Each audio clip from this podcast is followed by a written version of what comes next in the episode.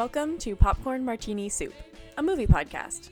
I'm Jess, And I'm Anna, and we're your hosts, here to hang out, and we always end up talking about movies usually over a couple of martinis. or a warm bowl of soup. Or, I mean, this week for us, a big bucket of popcorn because we actually went to the movies. Yeah. It was so nice. Yeah, it almost yeah, so we I finally had the chance to watch Everything Everywhere All at Once, and I'm so so glad that that I went to see it in the theaters and got to see it with you. But it almost felt like I, I almost kind of forgot. I think I would have forgotten that we went to the movie together actually because I was just so overwhelmed Yeah. with emotions and I was I'm like what what what just happened? Like my body, my brain, everything was like I I, I I need to I need to go home. Need to process this for a few days. Yeah, I need to talk to my therapist. Mhm. Need to call my mom. Yeah, need to call my mom for sure. um, all these all these feelings. So yeah, I was like, oh yeah, we did go see a movie together, and it had to be like the most intense one. Oh yeah, this was my second time seeing it, and we saw it with a few of our other friends. And as much as like I'm really really glad we did it, I'm also glad that I had seen it before, and that this was sort of my second time processing it because I feel like for everybody who it was their first time, there were so many tears and so many like heavy emotions, which is exactly what that movie brings up. Like they did such a good job that it just like brings that up in you every time. I think I wrote on Letterboxd, I was like, "There's nothing like processing your trauma in a theater with five of your closest friends." like Yeah. it's so good and so beautiful, but it brings up so much emotion and that can be really heavy to do like in a public space with other people around. I don't think I've cried that hard. Waves Yeah. was the last time I cried that hard. I agree. Even after the movie ended, I was just like I couldn't breathe and I just it was still lingering on with me. It doesn't stop even if the credits roll and you walk out and your your heart is so heavy and yeah, it's it's a lot, but Yeah. it was still really really great. I think it was also particularly like hard because I was already thinking about family and you know especially like mother daughter relationships and you know we our last episode we talked about like Pixar movies and we were already in that mindset of thinking about family and friendships and all these different things. And um, so when you start really thinking thinking about those things I like really spiral and like get into it and that's all I really think about. And so being in that headspace and then going into this this movie everything everything everywhere all at once I was like, oh, okay, okay. Like I was already vulnerable. Way to drag my vulnerable heart. Like, Oh my gosh. Yeah, you're perfectly primed to have this hit even harder. yeah, exactly. Yeah. So I feel like I mean maybe this is this is like part of part of the therapy of healing from that movie going into like the more recent Pixar movies, which I think feels a little bit more complex to me than you know the earlier ones that were just you know meant so so much to us, but also there's a lot of nostalgia versus this is not as much nostalgia and we're a lot more mature and are adults and all these different things that happen in our life. We're kind of look like have that experience now watching these i guess kids movies. Um, yeah, we're coming at it from a very different perspective with these newer ones because we're not seeing them as kids with that pure enjoyment um, approach. We're we're a little bit more just naturally like critical, and we have more experience that we're bringing to these movies and um, different like life stories that impact the way that we receive them. So yeah, I think that it's it's interesting to kind of compare those ones that are very like tinged with nostalgia to Mhm. what we're gonna talk about today. So if you haven't listened to part one, which is our last episode where we covered OG Pixar, go back and listen to that first because it kind of will help give some context to the stuff that we talk about today. Speaking of everything everywhere and speaking of one of the most recent Pixar movies, Turning Red, there's a real theme going on right now of like millennials processing their family trauma Yeah. through movies, which I really appreciate and I think is like working really well. But it feels like that's a lot to get into. yeah it's a huge fresh wound so um yeah i guess therapy through pixar movies part two Here we go. okay, yeah, let's talk about it. Great.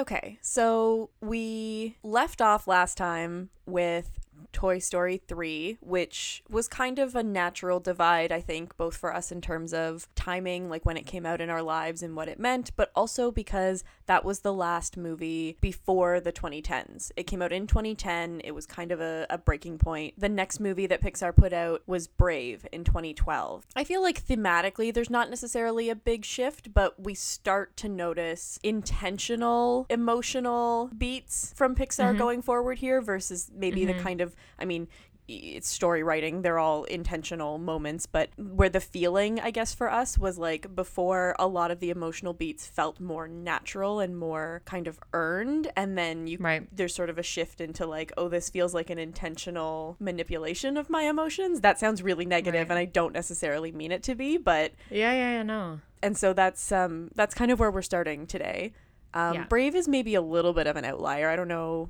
what you think about that Yeah, I, I liked Brave. I think I've I, I think I've rewatched it a couple times. I really liked Brave because growing up in Japan, specifically in Kyoto, um, where like I lived kind of like sort of in the suburbs, so I was like surrounded by mountains and I lived by a river, so like I felt like I always as f- from when I was super young, like I had a strong connection with like nature growing up. And then plus like I was also surrounded by like temples and shrines and um you know shrines specifically they have like animal spirits or like gods I guess which Oh. are dedicated to like a purpose Right. um usually for like healing or granting wishes and stuff. So like combining those two things that I kind of you know grew up with and was surrounded by um and also like my obsession with Ghibli films uh, since I was like in kindergarten um I feel like we talked about this in our last episode but like my love for films like Song of the Sea and Wolf Walkers which are obviously like recent animation but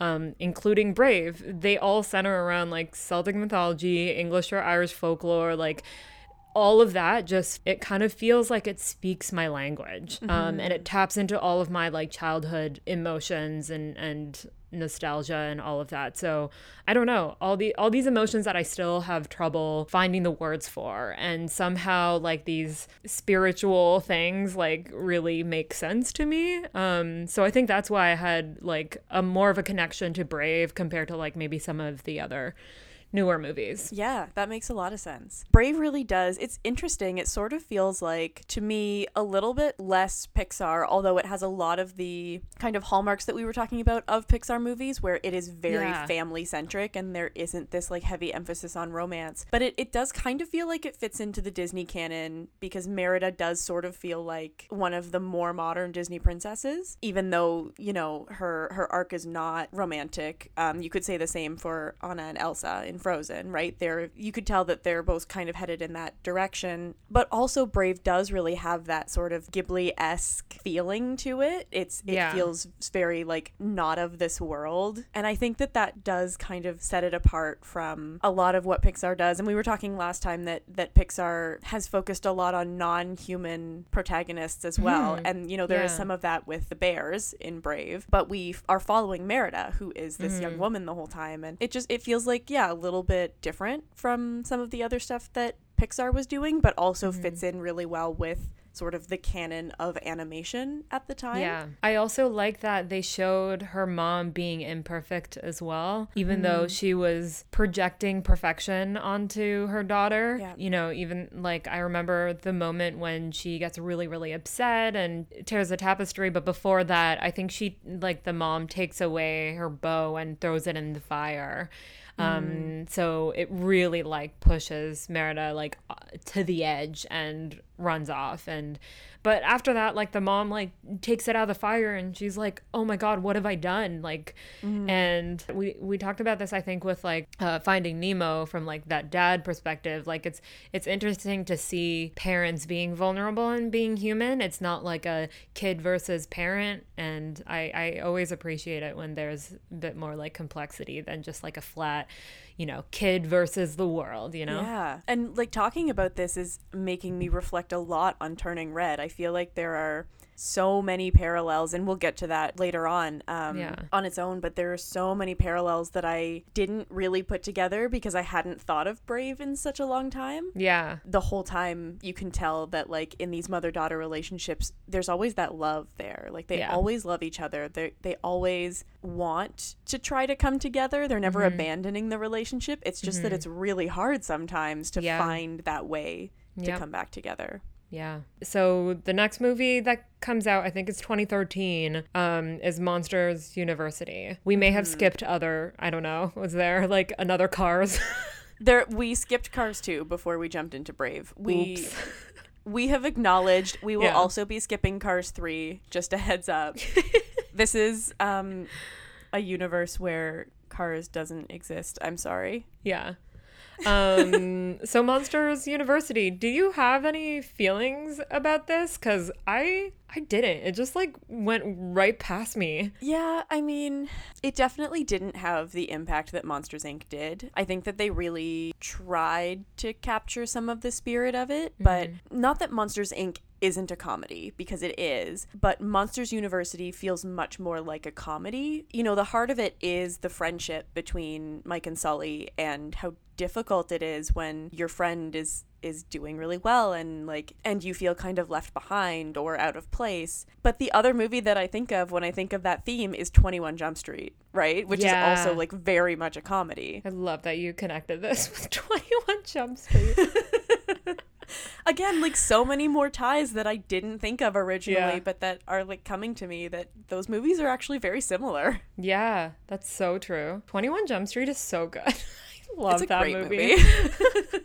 And 22 Jump Street is also really good. So, we need to have a whole separate discussion about sequels because Yeah. 22 Jump Street is a top tier sequel. it is. It's, yeah. Yeah. So I feel like we are acknowledging Monsters University. We Yeah. are thanking it for existing as what it is because Yeah. it's a great time. But Yeah, we can move on. um, I think the next thing that we want to talk about was Inside Out, which is 2015. Right. I have a few things about this about this movie. I know it was really really popular. Inside Out was, yeah, really well received. It's funny because I think that after, like, Monsters University is obviously Pixar, but like we said, it, it wasn't, you know, a like big splash, big emotional movie. Brave before that didn't really feel Pixar the way that a lot of these other movies feel like Pixar. So I remember thinking when Inside Out came out that oh like people are talking about Pixar as Pixar again. Like this was kind of a movie that made people think and like reinvigorate like the Pixar conversation because it does feel like a very Pixar movie. Yeah. And it also kind of feels like this new phase of Pixar. Mm-hmm. And I think that's something that you had some thoughts on. Yeah. Because I know you didn't love this movie, right? And I think I- that's maybe tied to some of that new wave, if we can call it, like new wave Pixar. I, I just didn't I, I don't think it's a bad movie but i didn't have just like a deep connection with any of the characters to be honest hmm. i wanted to make the point about like i've been thinking about why and whether it had to do with the fact that i haven't gone to therapy at that point yet and like i'm just so out of tune with my own emotions but um no like even if i rewatch it now like i just feel like it's too on the nose when emotions are drawn so literally.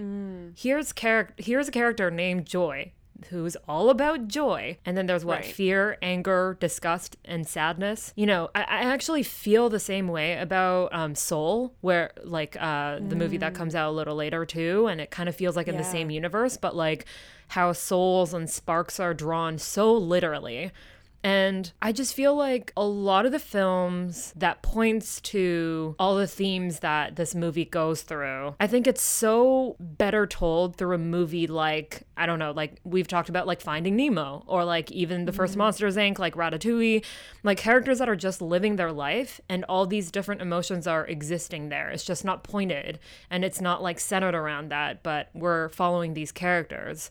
So that's what I meant in our last episode is it feels like Pixar is spoon feeding me what I'm supposed Right. to understand with all these different like complex emotions that people or a rat or a monster or a robot has.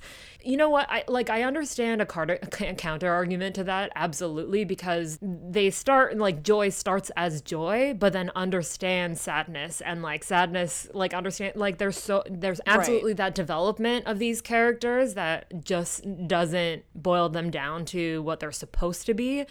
But mm-hmm. e- even then, I'm like, I'd rather see a rat and a person like go through, figure out like cooking soup and figuring out like values of life while doing that. Does that make sense? Right. Yeah, it does. I think there was something very different when it first came out about this sort of literal representation of emotion. Mm-hmm. I think the longer that I have spent with it, the more it does feel like it's a little bit prescriptive. Mm-hmm. It's not building a story that you then like go and inhabit and live in and learn from. Yeah. It's building you like a pathway Yeah. that says like Right. these are the beats that you have to hit. These are the emotions you're going to feel as you're making your way through this. Right. I will say though, I do understand that this opened up a whole conversation around being tapped into all those emotions too, and that a lot of people maybe Right. don't have, and I don't either. So like, I appreciate, I appreciated that for sure, but it just didn't do much for me. We have high expectations now. We have standards.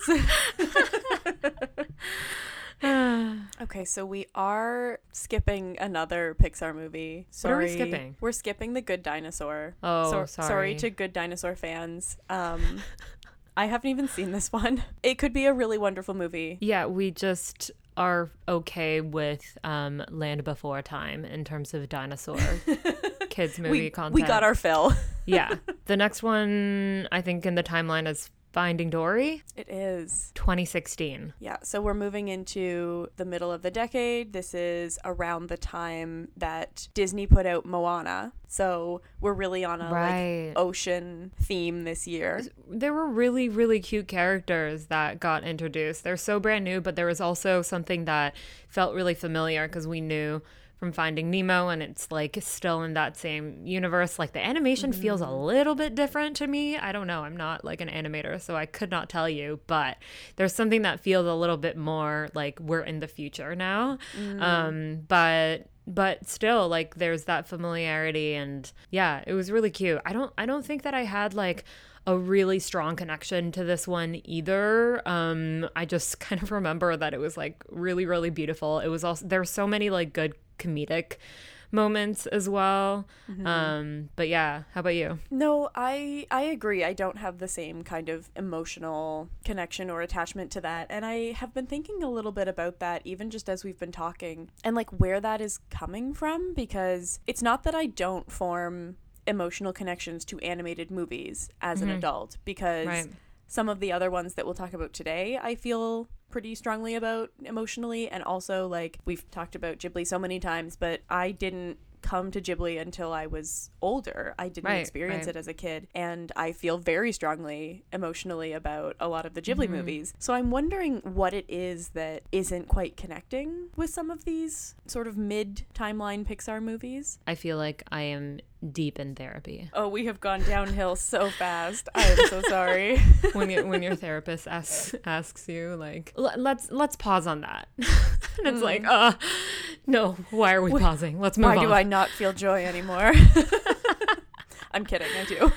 yeah i don't i don't know. I, ha- I don't have much to say about about this one too. Like it kind of it's funny it kind of feels similar to like a monsters university as well. I think finding dory was a little bit more kind of captivating for me compared to um the monsters university. I think the first ones for these were way too strong. Obviously, Pixar has done a really great job with like sequels, but it, it just doesn't feel quite like there. I mean, it's it's not bad. It's just like the standard is so high with Pixar, so I think it's Yeah, o- I think it's okay.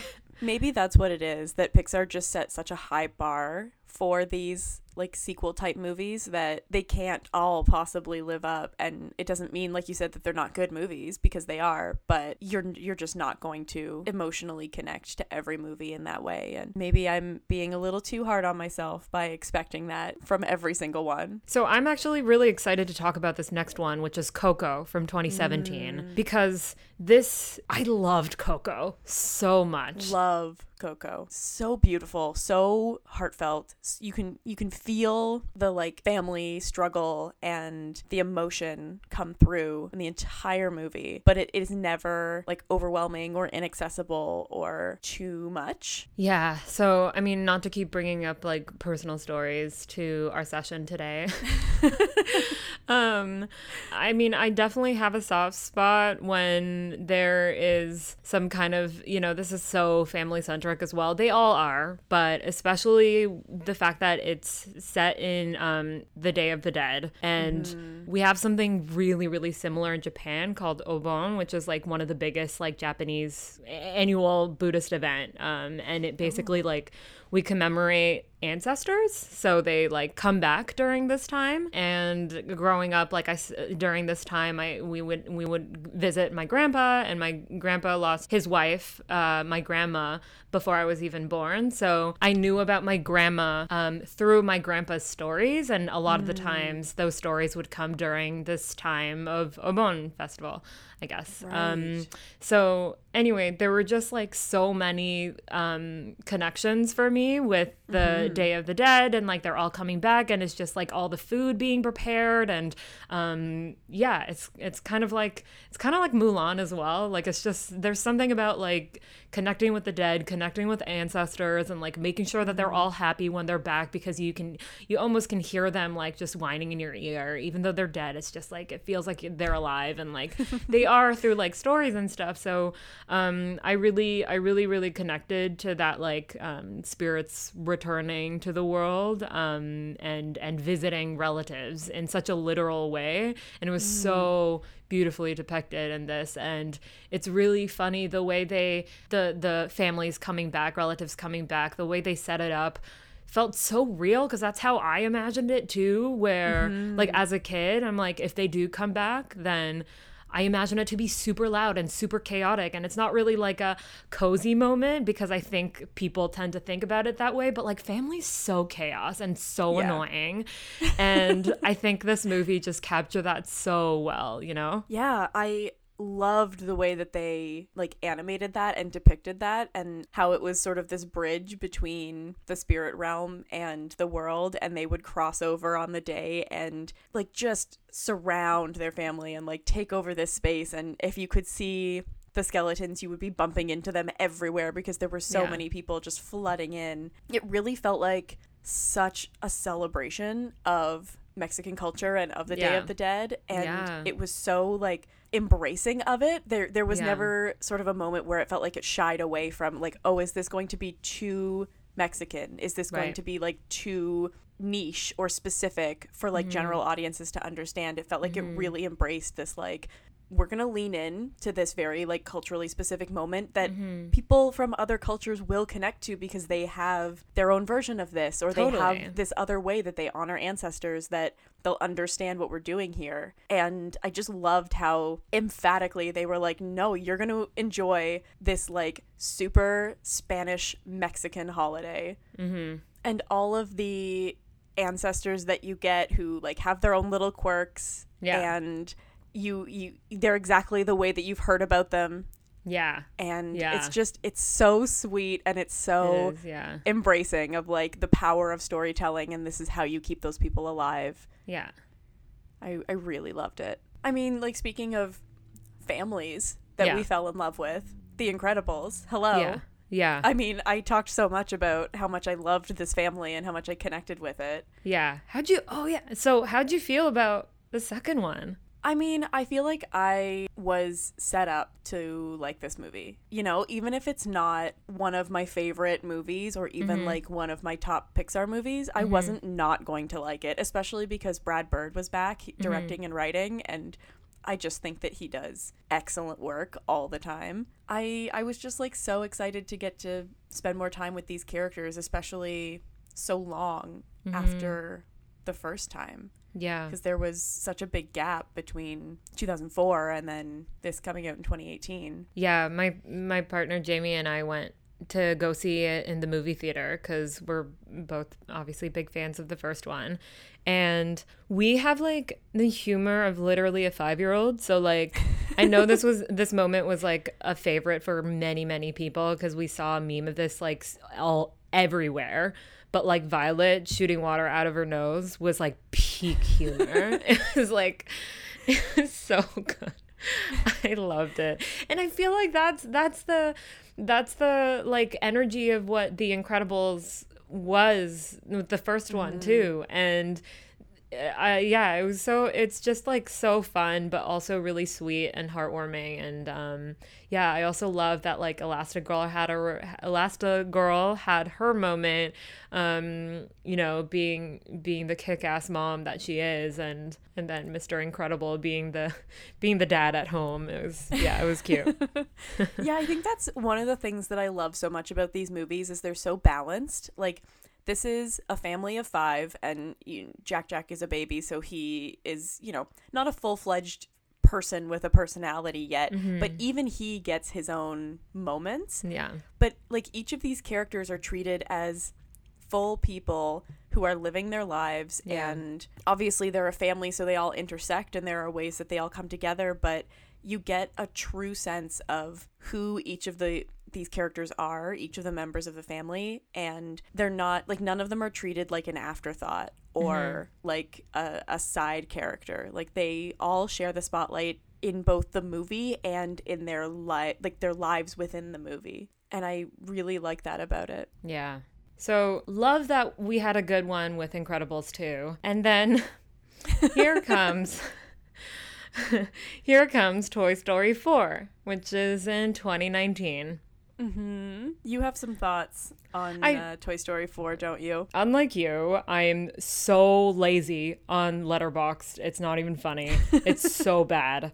But this is one of the very few reviews I wrote, and I say reviews. It's not really a review. It's just like it's a shit post Yeah, it's a shit post, and that's really all I do. I only have like 20 shit posts. Um, I still stand by it. So I'm going to read it real quick. Is that okay? absolutely please do Okay, so I wrote This is what happens when people are greedy AF and want more sequels, and Disney's like, yum, money, and everything is ruined. I hate people. Woody would never, I mean, never abandon Andy like that. Now I want a plot twist sequel where Woody was actually possessed and cancels this movie. I hate myself. Period. okay now tell me how you really feel oh my gosh Yeah, no, I, I, I mean, y- you know, I, it's like I love just kind of like sitting in in hating on this movie, but truthfully, mm-hmm. like it, it's it's not a it's not a bad movie, and there's a lot of nostalgia to it. Yada yada, I get it, but I feel like this movie is it just me? It just it feels like it goes against all three movies that came before it. That's a super fair criticism because if you spend three movies worth of runtime building this character, like Woody is central to all three of the movies that come before. Yeah. He is the one who like brings us into this world and we essentially follow him for so much of this uh, this franchise. You feel like you know Woody. You never ever want a movie that is supposed to be a continuation of that feeling to turn on you and for that character to all of a sudden feel unfamiliar and foreign and not who you have known for this whole time. So that that is a really jarring experience to have. Yeah, especially because we've talked about in our last episode too how consistent they are in this mm-hmm. character and the way Andy is, and there there's a consistency that's there's always something building, but there's at its core there's these values that are like centered around all these different chaotic things that happen around Woody's life in particular and all these different characters. And again like I understand that you know people move on we get rid of toys and Bo Peep is one of them. And Bo coming back was like a huge huge part to I remember the conversation that was happening as this movie came out. And we were all mm-hmm. so excited. And spoiler alert but the fact that she comes back as this badass, love that story arc as well. Like it's it's so great and like this broken toy that she's become but came out of it stronger. I love that. Mm-hmm. But Woody chooses to then leave with her? Like, who are you? I am suing them. What's the what is it on Rotten Tomatoes? I think it's like pretty high though, right? Still? Yeah, Toy Story 4 is 97% fresh and 94% audience score. Am I the only one who's just like upset about this? like, am I crazy? I don't know. I would be really curious to hear just... if there are other people who are on your side on this one. Yeah. I can see how some people might say that, you know, even Woody has to change. This was like a pivotal moment for him to like move on and realize or mm. whatever the hell. And whatever the hell. I respectfully, whatever the hell. But like, I'm sorry, but they did not develop Bo as a character strong enough to make that as a catalyst for Woody because like mm. Bo was for the first one was only written as, you know, like the girlfriend that's like flirty and like mm-hmm. she, they, they didn't give enough substance for Bo. And so all of a sudden it feels like they've taken a female character that was taken off and they said, mm-hmm. "You know what? We're we want to develop this character because X, Y, and Z." And yeah. love that. I get it, but then she she's just like this like she's this she's broken. She her heart is so broken because she was left behind and she went through like trauma essentially.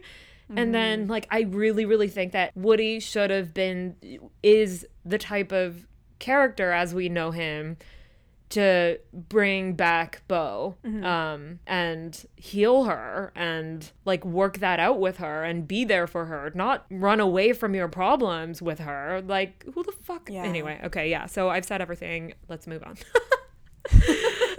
just had I, to get that off your chest. I just had to get that off my chest. There are other things we want to discuss, so we can move on. But yeah, that that's yeah how I felt. I'd love to know if anyone else felt this or if anyone felt really opposed to that either. Like I'd I'd love to know. Yeah, please share with us your most controversial Toy Story 4 opinions. we need to know. you can reach out to Jess instead if you feel like I'm gonna fight you because I know. um, the next thing on the timeline I think is Soul 2020. Yeah, so we are skipping Onward, which came out early 2020. Yeah, yeah. Soul is an interesting one because as you mentioned earlier, it shares a lot of qualities, I think, with Inside Out. Mm-hmm. There was a lot of very fair criticism. Um, I would direct you to read some Black reviewers' thoughts on this about how it seems like Pixar has a trend of taking non-white characters at Pixar and Disney mm-hmm. taking non-white characters out of their bodies and like turning them into something mm, else yeah for the course of a film right i mean not that the little like soul blobs aren't cute and not that there isn't some really great voice work being done here but it does sort of lead to i think this like disconnect mm-hmm. between the story and like the audience and how you can really feel what's happening. Yeah. I think ultimately this movie like uh 22 and Joe, um mm-hmm. the main mm-hmm. character, they realize that like spark the spark isn't just um about like purpose, but it's about like having intention um in mm-hmm. living and I I get it, it's beautiful, but I think it would have been much better if we just had an insight into Joe's life. We didn't have to actually look at a soul in the very cute, like, soul body. Literal form. yeah, yeah. But yeah. I will say that I, I was personally, like, really, really excited about this because of the jazz connection um, I grew up listening to, to jazz as a kid, and um, I, I read that like Herbie Hancock was um, part of the conversation in, in making this film and keeping it mm-hmm. sort of like as jazz as it could be, and he is like the greats in, in the jazz mm-hmm. world. So I don't know, I was really, really excited to hear the music and feel the music, but like there's something that feels so disconnected when you're pulled into this like blue blob world. which is kind of maybe contradicting to what I'm saying with like connecting with a fish or like a rat. Like, I don't know. It's it's so strange. Yeah, I'm not sure what it is that keeps us from. I'm not sure what it is that makes something like a fish or even a monster, Mm-hmm. um, which is like at least a fish like we are familiar with fish but like Mhm. the monsters from monsters inc are completely made up they are still somehow like more emotionally available to us and i can't tell if that's maybe like if that's us or if that's something that's happening in the writing Yeah. of these movies but it sort of feels like they are writing this with a lot more like we we were talking about with inside out there's a lot Mhm. more like direction that the movie is giving you and a lot more like here is the point we are trying to make with like a real intentionality versus here is a story and kind of like we will we will push you in a direction but we are not going to take control of the car and Mm-hmm. park you there and like i don't know it feels a little bit more forceful Yeah. in these movies where it's like this is the point Yeah. one of the things though that i did really love about soul that really falls into that category is um terry and the jerrys i thought they were so fun terry in particular who is voiced by rachel house who is an actor from new zealand i just the like deadpan so, like serious sort of like scurrying nature of terry Yeah. i adored Yeah. I just thought that was so fun. And like, yeah, those are characters who completely don't make sense in any kind of like human or human adjacent world, but for some reason they really worked for me and I think that they were kind of like the comic relief characters and maybe that's why. Yeah. But I just I loved them. Yeah. Okay. Let's move on. Let's talk about Luca. yeah. So Luca came 2021. Also, before we get into it, I almost like added Raya and the Last Dragon in here, and I was like, why? Why do we miss that? And I was like, wait, that's not Oh, Pixar. it's so not Pixar. Yeah. I know. I There's I so get so much confused. overlap between them nowadays. It's like, wait, yeah. So what would you think about Luca? Before I ever saw Luca, it was pitched to me as Call Me By Your Name, but animated Fish Boys. Mm-hmm. And I was like, first, what? and second, sure, I'm in. And that is basically what it feels like. I love the animation style in it. It's a little bit like brighter and more simplistic, and I think it works really well for the kind of story that they're telling. Um, Italy looks gorgeous in its bright animated form Yeah. and and this feels like this almost feels like an older style movie where it's a much more like simple straightforward storyline there isn't all of this like extra metaphysical metatextual stuff Yeah. coming in Yeah. it's just like these two boys and the family and a dream and this weird sea creature human curse thing that keeps him from achieving what he really wants and like living the life that he wants to live and that feels like such a classic animated story Yeah.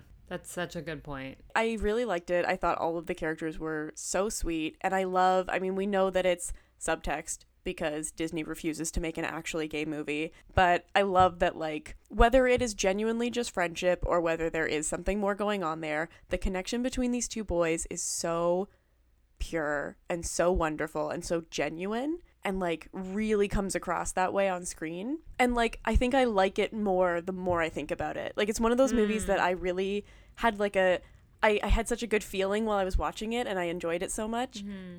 Um, and I don't usually think about it as like, oh, this is like one of my favorite Pixar movies. But then when I reflect back on it, I'm like, oh yeah, Luca was like a really sweet, lovely movie. Yeah, I, I really liked it as well. I, I love the way you described how simplified. I mean, you put it in way, but I'm not going to try to describe what you just said. Um, yeah, I really I really felt the same way as well. I appreciated how kind of straightforward it was, but then this kind of like relationship between the two boys, but also the girl as well. I'm forgetting her name. Julia, I did appreciate that like a lot of the Pixar films that came before this were centered around duos, but this like trio energy, even even though I, I, I guess yeah, like the two of them are the main guys, I get it, but like I, I love the trio for sure. Yeah, there is something really special about having Julia in there as well and having her kind of be this like mediator, but also the person who like gets them out of their shells, like makes them feel safe in this brand new place. Yeah. And she is the, there, there's this quick bond that they all are like, okay, yeah, like we can we can do this. Mm-hmm. The boys who are not used to living on land and don't know where they are feel safe with her and feel excited and um yeah, it's it's a really special friendship that never feels uneven Mm-hmm. or like one party doesn't fit or is belittled even though they are very different people and like two of them are sea monsters and one of them is not Yeah. like that is a really great dynamic that you're right I, I don't think we see all that often Well, after all that, we'll talk about it at the end. We're finally at the end where we can actually talk about turning red. yeah Where do we begin? now that we've we've gotten here. Um first of all, like just the easy sweet things um that maybe we can start with is like all the Toronto references that were in there Oh and we were all just very excited about that. yeah that was so fun. It's more rare than i think it should be to have a movie be set in toronto and like acknowledge that it is toronto. I think Yeah. um like we talked about i mentioned the kid detective before where it had toronto landmarks that i recognized but it isn't like loudly explicitly toronto in the way that something like scott pilgrim is where you know that that's where it's set and it's not shy about it. And i really love that turning red was that as well. Yeah, and in like a Pixar world too. Yes, it's like the cutest version of Toronto I've ever seen. Toronto Yeah. doesn't actually look that like clean and pretty and bright all the time No. or ever maybe. Um, yeah. So there's, I mean, story wise, there's so much to unpack with this with this movie. I was thinking about how when this movie came out and people were talking about it, and like a lot of the headline was just about like it's about a girl like and her period and do you remember that where like yep. and then you watch it and you're like what like how did anyone boil it down to that because Sure, it's like coming of age, and yeah, the first thing her mom thinks is that she got her period, but it's so much bigger than that. yeah And it's very much like a family story, like so many of the Pixar stories are, and like a family legacy story and a family like healing story. And to watch that movie and be like, mm, it's about a girl in her period is like so reductive. yeah Like, even if you're positioning the red panda as a metaphor for a period, it's still reductive and wrong. Yeah. I feel like we have to mention like food real quick um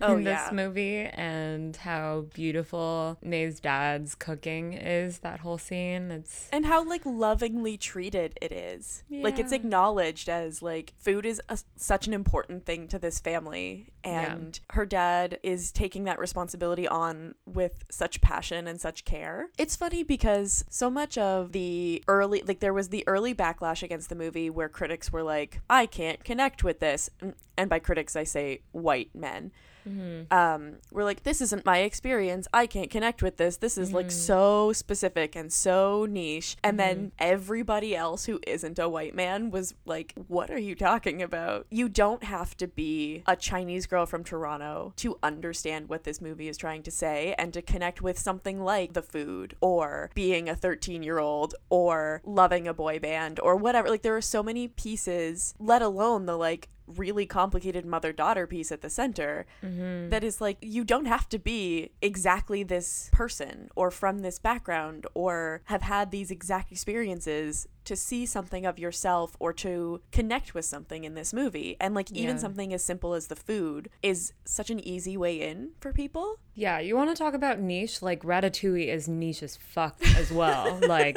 please, you want. Yeah. So, like, please don't t- tell me about specific. And I, I hope that, you know, with Pixar kind of looking at highlighting all these different stories outside of what they've they've been doing and and I hope that they bring diversity to the food that they depict in in their movies as well. Um Yeah. because they do it so well. Again, like with Ratatouille specifically cuz it's so food centric with that one, like, you know, there's that moment of Colette like break um crunching the the baguette.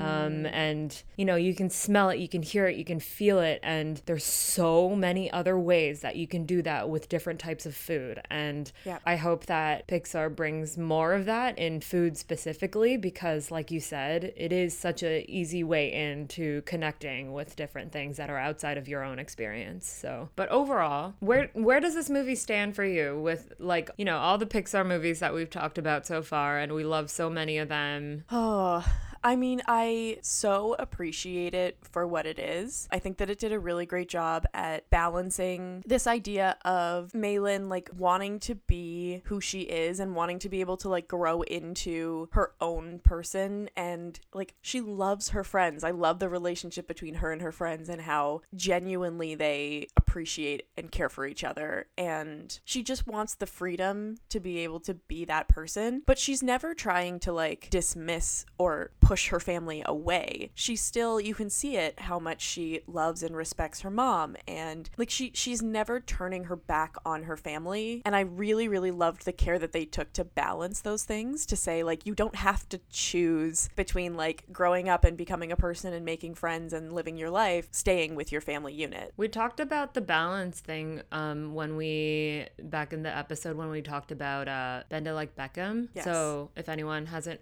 listened to that episode yet, go back.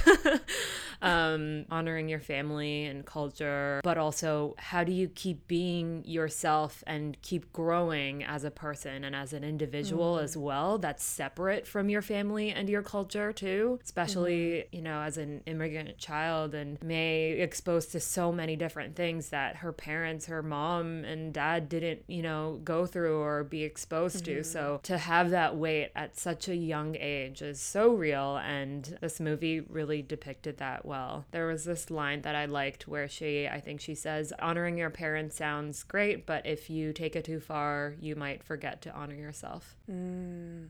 Yeah, that's a good line. Yeah. Um, I did wanna not to steer us to like any like it's such a feel good. We've been talking about all the positive things, but I just wanted to put in one thing just so we acknowledge something that our friend Hillary and I kind of talked about a bit, and I definitely like agree to some of the things she was saying. So I kind of wanted to share that too uh, from from my perspective Yeah. but we were kind of talking about like the change and growth that her mom goes through at the very end as lovely and beautiful as it was that like you know i definitely cried from that but it was very sudden and you know because she's so intense through the whole movie um it's the the intensity um and the way she's so m- manipulative Yeah. is so relatable. It's so, yeah, just like I see myself in the way Mei is like, mom's number one. Everything that mom says is right, and I need to live up to that.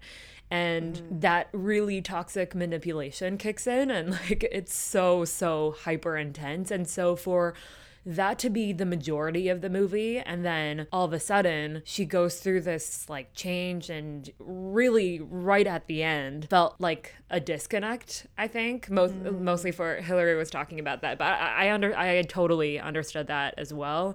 And so on that specific piece nothing about Mei and her mom is a journey together. They're like Right. so far apart for most of the movie um, the way that Mei's mom surrendered herself to meet where Mei is at the end felt a little too soon, soon um, for her in her journey. But um, I think, yeah, I think like Hillary and I were just like, no, Asian moms would never get to that point, which is like, uh, you don't. And so, That's so fair. And I think that that's one of the hard things that like this has to tackle as a movie. Like this has to be sort of a self-contained story that you need to reach some kind of conclusion and like you can't. Yeah. I think that w- it would be really hard for a Pixar movie to be like, "Oh, well like this relationship is going to stay strained for the rest of your lives, which is like probably so much more true to life than Yeah. anybody really wants to admit. And I think this this really falls into that sort of category of millennials working through their family trauma in movies, Mm-hmm. like we were talking about earlier. And I think because it is in a Pixar movie, there has to be that like coming back together and like Yeah. resolution, which is not necessarily true to life.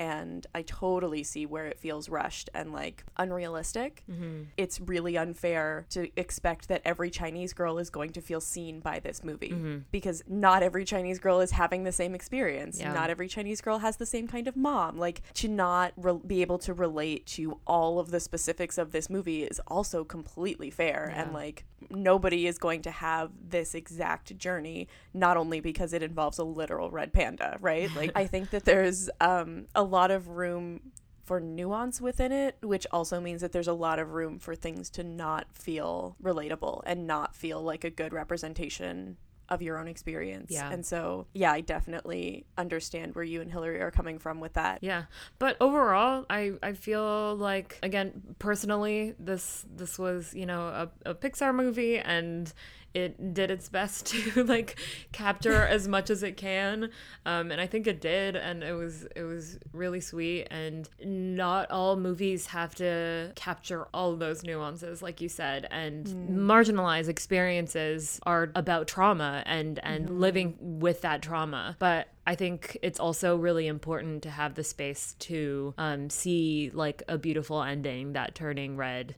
provided. Mm-hmm. I also felt this way about everything everywhere all at once as well. The whole time I was like I I can like cry thinking about this, but like I I was like, I wish that I could have this kind of like ending or relationship or like where it where it landed at the end. Not like I don't want to spoil mm-hmm. anything for. I mean, you can't really spoil this movie. Like it's just so much, but There's so much. yeah. Yeah.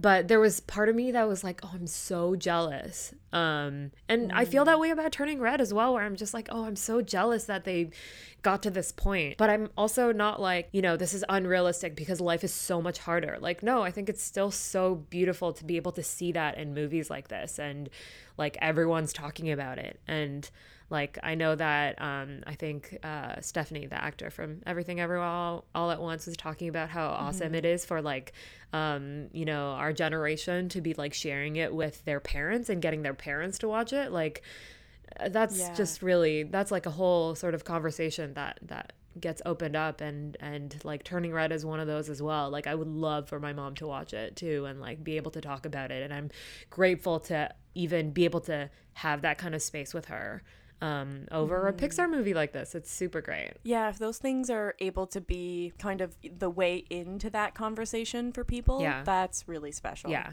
We said that this episode is therapy, right? And we're getting vulnerable on the pod today. I believe that did come up, yes. yeah. well, what a journey that was. Yeah. We covered a lot of ground over these two episodes. Basically, like our whole lives. Yeah. Yeah. That was super fun. Yeah. I'm just, fe- I feel like I'm in a place where, like, when your therapist is like, so we talked about all these different things. What are you feeling now? And I'm like, Mm. I can't articulate it. I I, don't know. I don't, uh, teach me how to speak. yeah. What what words what words am I supposed to use right now? Yeah. They're all gone. I don't have any words left. exactly. Yeah. Um, I can literally see the wheels spinning in Yeah. your head. I was, I'm just thinking about how it's really nice to be able to like take this time through this podcast to be able to reflect on your life the way that we did through these Pixar movies, chronological order. Like I feel like that's such a rare thing for for you to be able to like sit down and do and dedicate your time towards and um I don't know, this is so like vague and weird, but like I feel I'm really happy with I'm really happy. That's good.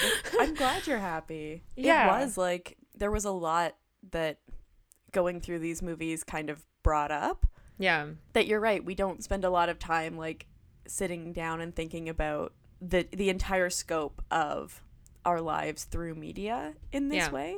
Yeah. Um and and the things that that brings up for you and yeah, it was really interesting to be able to do that. Yeah, like no matter I I'm always going to be invested in in what Pixar is going to put out and you know, it is a kids movie, but like it's for clearly for adults as well and um I'm really glad that we like we were able to grow up with these movies starting from the first Toy Story to all the way to now to turning red and um Mm-hmm. i feel like we our generation like you and i and our age specifically we grew up the way pixar grew up and the way they've put out movies and you know if you were a little bit older a little bit younger and stuff like it, it might be a little bit different of an experience but um Yeah. But there is still that like interesting progression that we were able to see happen that I think like if you are younger and you're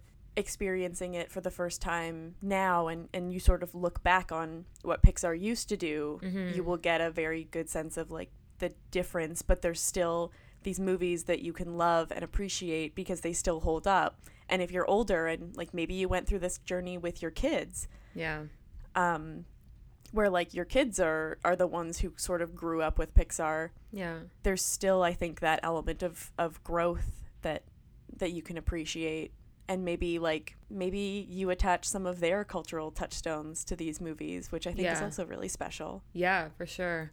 I think about like some of the animated nostalgic movies like for example for like my mom um she keeps bringing up like sleeping beauty and stuff and i think there's a separate sort of like generation um and attachment to disney movies um and the way we talked about a bit about how beautiful those were like hand drawn and stuff right before pixar came along and did their thing with toy story so um in that sense i feel obviously biased but like lucky to be able to to have grown up with with something some of the movies that we, we've talked about and the age that we were in as well Yeah.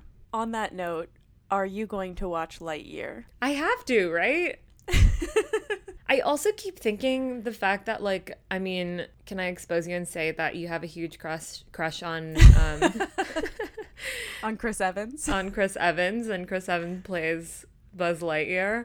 Um, that keeps popping up in my mind. Is it weird that your crush is playing like this nostalgic animated character? Um, I feel like I haven't I haven't seen Lightyear yet. I haven't um I've only watched the trailer like once or twice when it has been in front of a movie. So I feel like they're they're still very separate in my head. yeah, But I'm sure watching the like the whole movie, like it's it's very clearly his voice. Like Yeah. y- you can if you know what his voice sounds like, you know that's him. yeah. And so I I don't know what that experience is going to be like for me. Yeah. We'll we'll see. Like if Andrew was playing like some animated character. What if Andrew played Woody? I would be so sexually confused. I'd be so I'd be so uncomfortable. I'm I would not be okay. I don't I don't I don't want that. Oh no. Dear Pixar, please cast Andrew Garfield as Woody No. just so we can see how this plays out. No, I don't that's no. It's so I it feels so wrong. I don't know. I don't I don't like it. I don't know. I'm just so uncomfortable now. I'm like sweating. I'm so sorry to put that idea in your head. Uh, on that note, was there anything else? Um, I did just want to give a quick shout out if you have enjoyed this, if you like the exploration of the Pixar universe, there is another really great podcast that I would like to recommend. They've covered Ratatouille in a very different way than we have, uh, pitting him against Stuart Little, which I, is an episode that I adored. Um, and then they also recently covered Turning Red as part of a horny cinema double feature. Um, so shout out to the podcast Film Hags, who uh, are delightful and have really done some interesting stuff with these Pixar movies. So go check them out. Amazing. Um, and if you have anything that you want to say about Pixar, we would absolutely love to hear it. Um, we clearly went on a little bit of an emotional journey here, so please share your emotional journeys with us as much as you would like to. Yes. Um, you know where you can find us. We are at Popcorn Martini Soup on Instagram and Popcorn Martini Soup at gmail.com and at Pop Martini Soup on Twitter. So give us a shout and let us know what you thought. yeah. So next time we're we're as promised we're going into summer, so we're back on the not back on the we're we're starting the summer theme. Um, Yes. So I'm excited about that as it's beautiful here. Hopefully, it's beautiful wherever you're listening from as well. Um, and we're gonna we're gonna get you in the in the summer mood. Oh yeah, I am very much looking forward to like there is not much that is more quintessentially summer than the topic we are covering on our next episode. So I'm very excited about it. Yeah, we were on a trip for these past two episodes. We're going on another very different scorching summer trip on the next one too. Lots to look forward to. Yep. Okay, I think that's it. Bye. Bye.